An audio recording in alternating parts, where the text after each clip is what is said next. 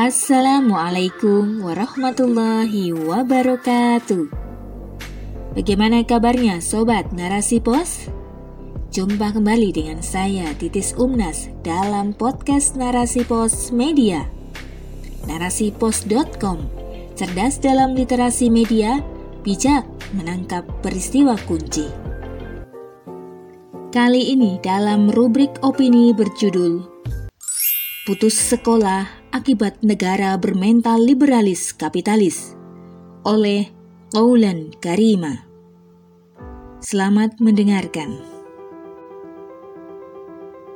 Mencerdaskan kehidupan bangsa merupakan salah satu cita-cita utama berdirinya negara ini. Konsekuensi dari cita-cita tersebut adalah dengan menjamin hak setiap warga negara untuk memperoleh pendidikan negara mewajibkan warga negara untuk memperoleh pendidikan dasar dan negara wajib membiayai pendidikan.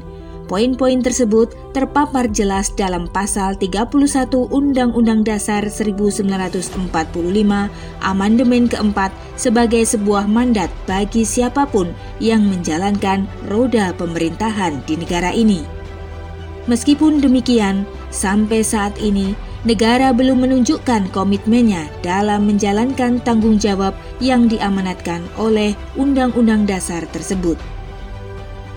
Berdasarkan data yang dipaparkan oleh Kementerian PPN Bappenas pada tahun 2019 dilansir dari medcom.id sebanyak 4.336.503 siswa Indonesia putus sekolah. Potensi putus sekolah paling banyak terjadi di usia 15 sampai 16 tahun.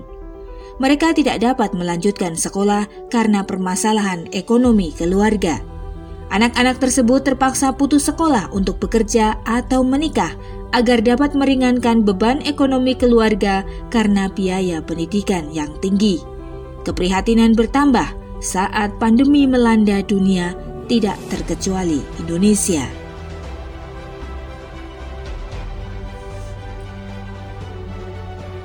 UNICEF mencatat bahwa pada tahun 2020, hampir 694 anak dari 938 anak usia 7 sampai 18 tahun yang turut serta dalam survei menyatakan alasan tidak sekolah di masa pandemi diakibatkan oleh tidak adanya biaya.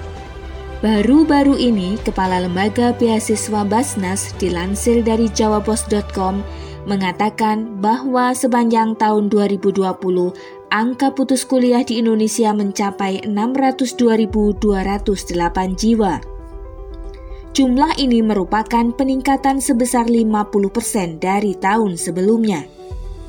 Melihat angka-angka pada data tersebut, kita dapat simpulkan bahwa pertama, kejadian anak putus sekolah terjadi di setiap jenjang pendidikan – Kedua, sebab terbesar dari tingginya angka putus sekolah yakni kondisi ekonomi keluarga yang terbebani dengan biaya pendidikan. Kebijakan pendidikan tak berpihak pada rakyat. Di tengah karut-marutnya pendidikan Indonesia, pemerintah justru mengeluarkan kebijakan-kebijakan kontroversial yang tidak berpihak pada rakyat – Jasa pendidikan atau sekolah yang sebelumnya merupakan jasa bebas pajak pertambahan nilai atau PPN beberapa bulan lalu diwacanakan akan dikenakan PPN. Dilansir dari viva.co.id. Alih-alih membiayai pendidikan rakyat, pemerintah justru menarik pajak dari rakyatnya atas jasa pendidikan yang diterima rakyat. Kebijakan pendidikan kapitalistik lainnya dapat kita lihat pada kebijakan yang terkesan memerdekakan, tampak inovatif namun ternyata hanya fata morgana. Kebijakan tersebut memperluas komersialisasi pendidikan. Perguruan tinggi negeri didorong agar memiliki otonomi non-akademik dengan mempermudah pemberian status perguruan tinggi berbadan hukum atau PTNBH Status tersebut membuat negara perlahan-lahan mencabut subsidinya untuk PTN. Dengan demikian, untuk menopang keberlangsungan operasional kampus, cara paling mudah untuk memperoleh pundi-pundi yakni dengan membebankan biaya operasional pada peserta didik dengan istilah biaya kuliah. Perguruan tinggi negeri yang semula terkenal dengan biayanya yang terjangkau semua kalangan, saat ini tidak berbeda jauh dengan perguruan tinggi swasta.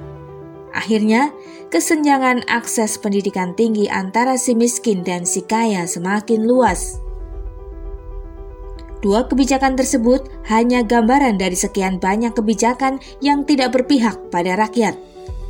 Negara menggunakan logika liberalis kapitalis dalam menyusun kebijakan pendidikan Logika tersebut berorientasi pada kebebasan seluas-luasnya untuk mendapat keuntungan sebesar-besarnya dari penyelenggaraan pendidikan di Indonesia.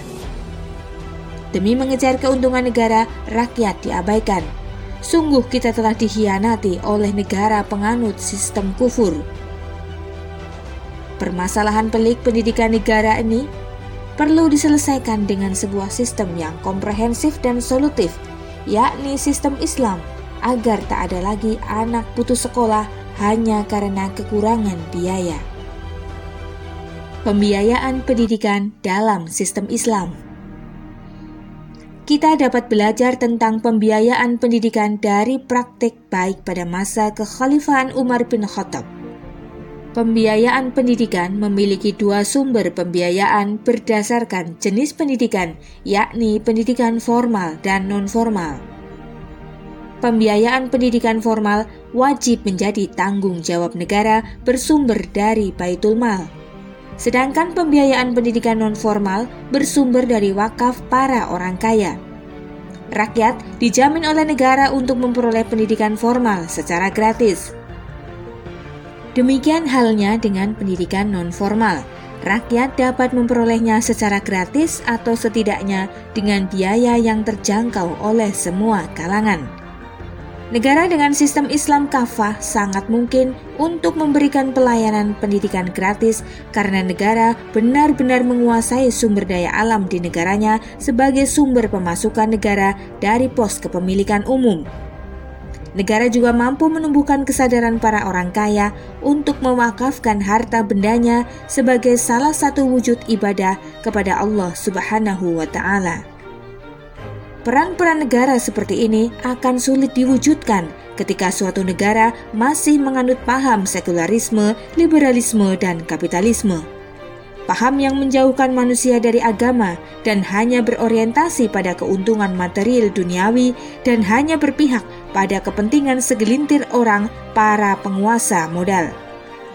Sudah saatnya negeri yang memiliki penduduk muslim terbanyak di dunia ini dengan berbagai persoalan di dalamnya mulai hijrah dengan sungguh-sungguh menerapkan Islam secara kafah dalam menjalankan roda pemerintahan.